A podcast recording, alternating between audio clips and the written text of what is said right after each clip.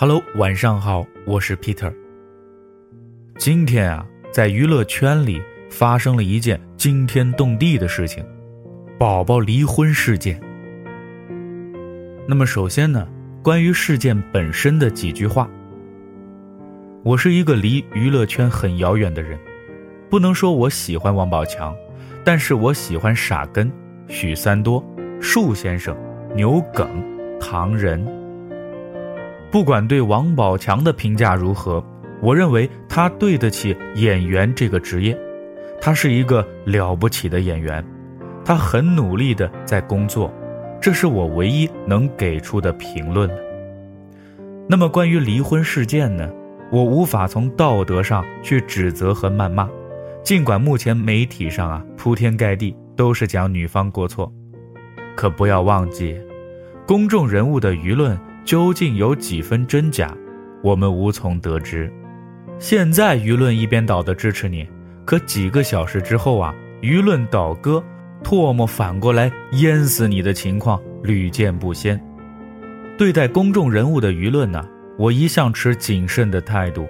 尽管我喜欢王宝强演的戏，但我无法对他的私人问题做出任何评论，因为我不知道真相啊，也没有办法知道。亦无必要知道。其次呢，情绪和理性。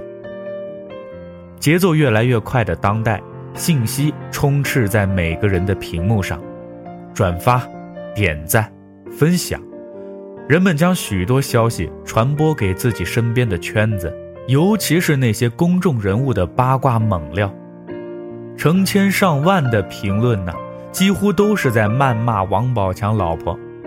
释放情绪很痛快，酣畅淋漓。可是你看到的、听到的，一定都是真相吗？脑子可是个好东西，希望你有，我有，大家有。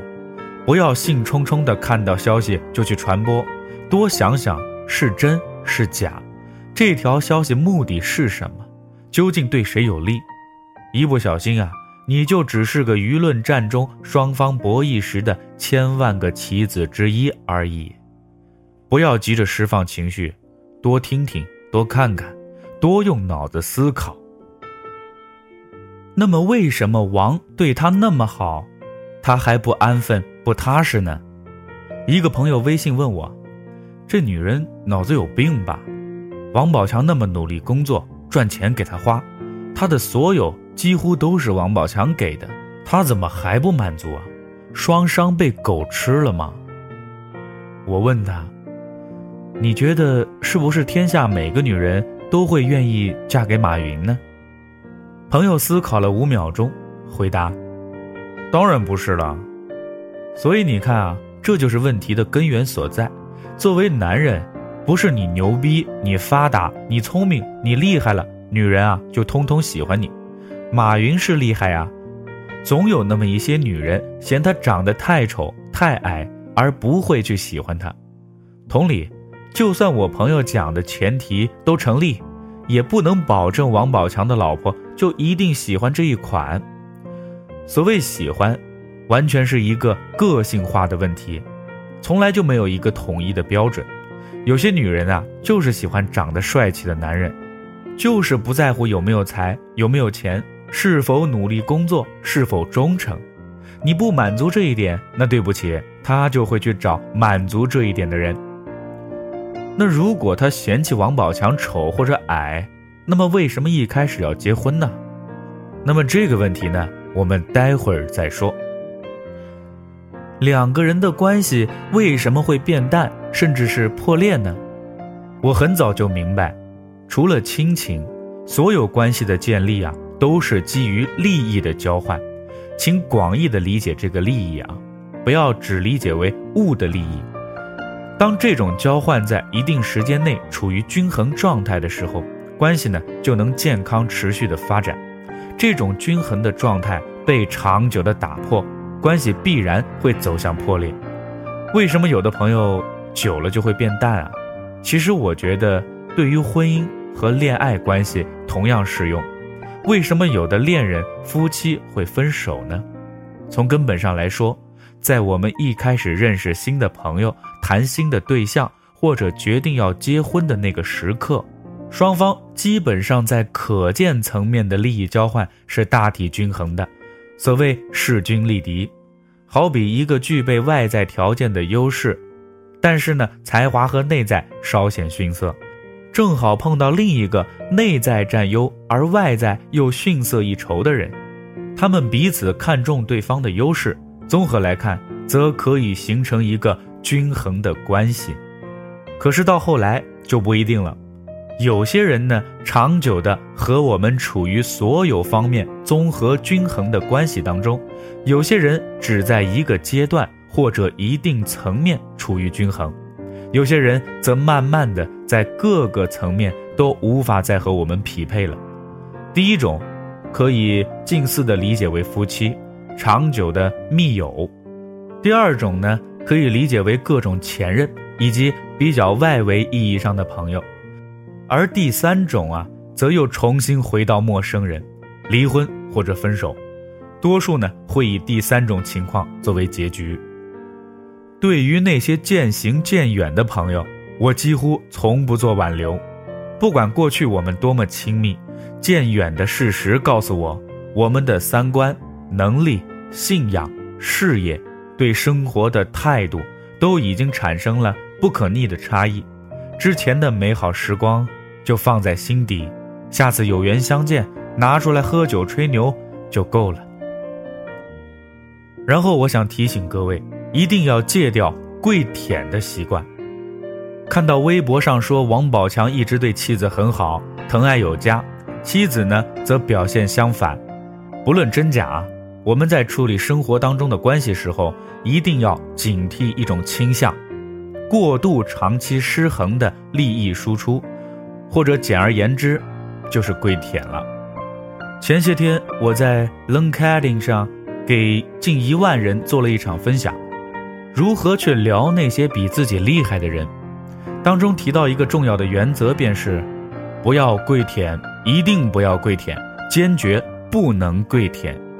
为什么呀？因为人性本贱，人们对于容易得来的东西啊是不会珍惜的。相较于得到，人们更害怕失去。若你一直处于跪舔的姿态啊，对于你来说，你时刻处于求而不得和害怕失去的地位，而对方呢，则相反，处在十分容易获得的地位。这种局面只会让不均衡的关系啊走向更加的不均衡。基于人性，我也从来不主张谈对象时候一方花大力气才能取悦另一方，或者说去追求对方。若是如此啊，这种感情关系长久以往必然也会走向破裂。不要再傻逼哄哄的喜欢一个人三年五年了，那是你感动自己的行为。就算追到了。感情也处在一个极度不均衡的系统当中，多半啊分手收场，又是何必呢？然后我觉得势均力敌呀是一个动态的过程。咱们回到刚刚的那个问题，他嫌弃王宝强丑或者矮，为什么要跟他结婚呢？在我看来啊，就算两个人结婚了，也至多表明在当下结婚的那个时刻。双方在可见的范围内是势均力敌的，就如王宝强和老婆结婚那一刻，或许在当时，女生的确很看重王宝强的事业，或者说由此带来的金钱收益，而相对忽略了他的外在。王宝强呢，也看重女方的容貌，双方算是总体平衡的。可后来呢，随着二人结婚生子啊。王宝强老婆也认识了更多的圈内人士和资源，自己赚钱的能力亦有明显的提升。从老王身上也已经获得了不少物质意义上的好处。目前啊尚不清楚离婚之后的财产分割，但总体来说，女方一定比最初结婚时对物质的要求要低很多。换句话说，目前的老王。可以给到老婆的利益输出，对女方产生的边际效用要显著的小于结婚之初了。可能随之而来的是，在容貌、外在、谈吐等其他老王的劣势方面，则能带给老王老婆更高的边际收益，而老王的经纪人呢，正好可以提供这种收益。这里的分析啊，有一个关键的假设，就是王宝强的老婆至始至终都没有放弃对容貌等外在因素的期待，只是在一开始的时候，这种期待被事业、金钱、名气上的期待暂时压下去了。如果老王的老婆能够改变自己看重的方面，结婚之后更看重宝强的才华和事业上的成就，而忽略其他方面的不足，那就不会出现今天的情况。这个呢，在经济学上啊叫改变效用函数的结构。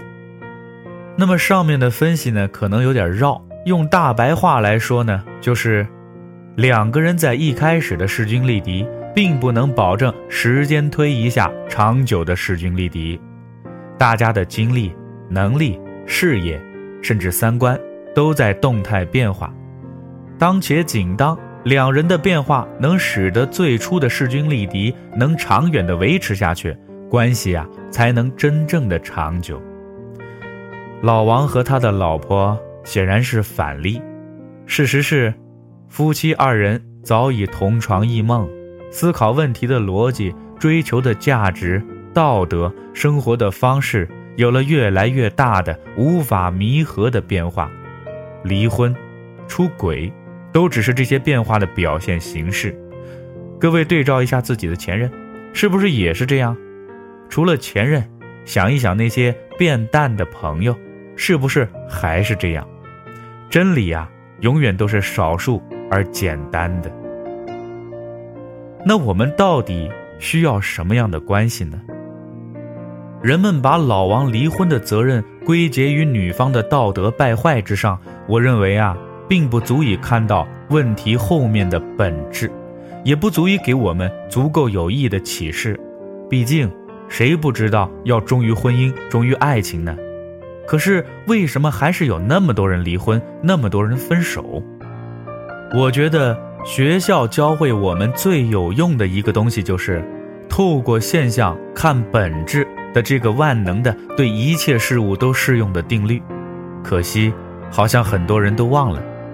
不管是分手、离婚，还是朋友变淡，当我们看到这些问题背后的共同本质，都是因为基于利益交换的均衡系统被打破的时候，我们就会知道，任何脱离这个本质强加的外在约束。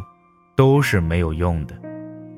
真正可以长久维系的关系是，确立关系时我们是势均力敌、旗鼓相当的；确立关系后，我们能朝着共同的方向，让努力上进也好，去一起堕落也罢，保证同样长久的势均力敌。短暂的均衡被打破之后啊，我们要能快速意识到这个问题，并且加以调整，而不是一味的抱怨对方。你怎么没时间陪我了呀？你怎么不给我买包包了呀？你怎么不愿意和我一起看韩剧了呀？当对方在思考改变世界的时候，你在思考长腿欧巴，你说这关系不分手可能吗？所以啊，请永远记住，势均力敌的过程比状态更重要，动态平衡的关系才能走到最后，旗鼓相当的人才值得。托付终身。好了，故事就说到这儿了。我是 Peter，咱们明天再见了。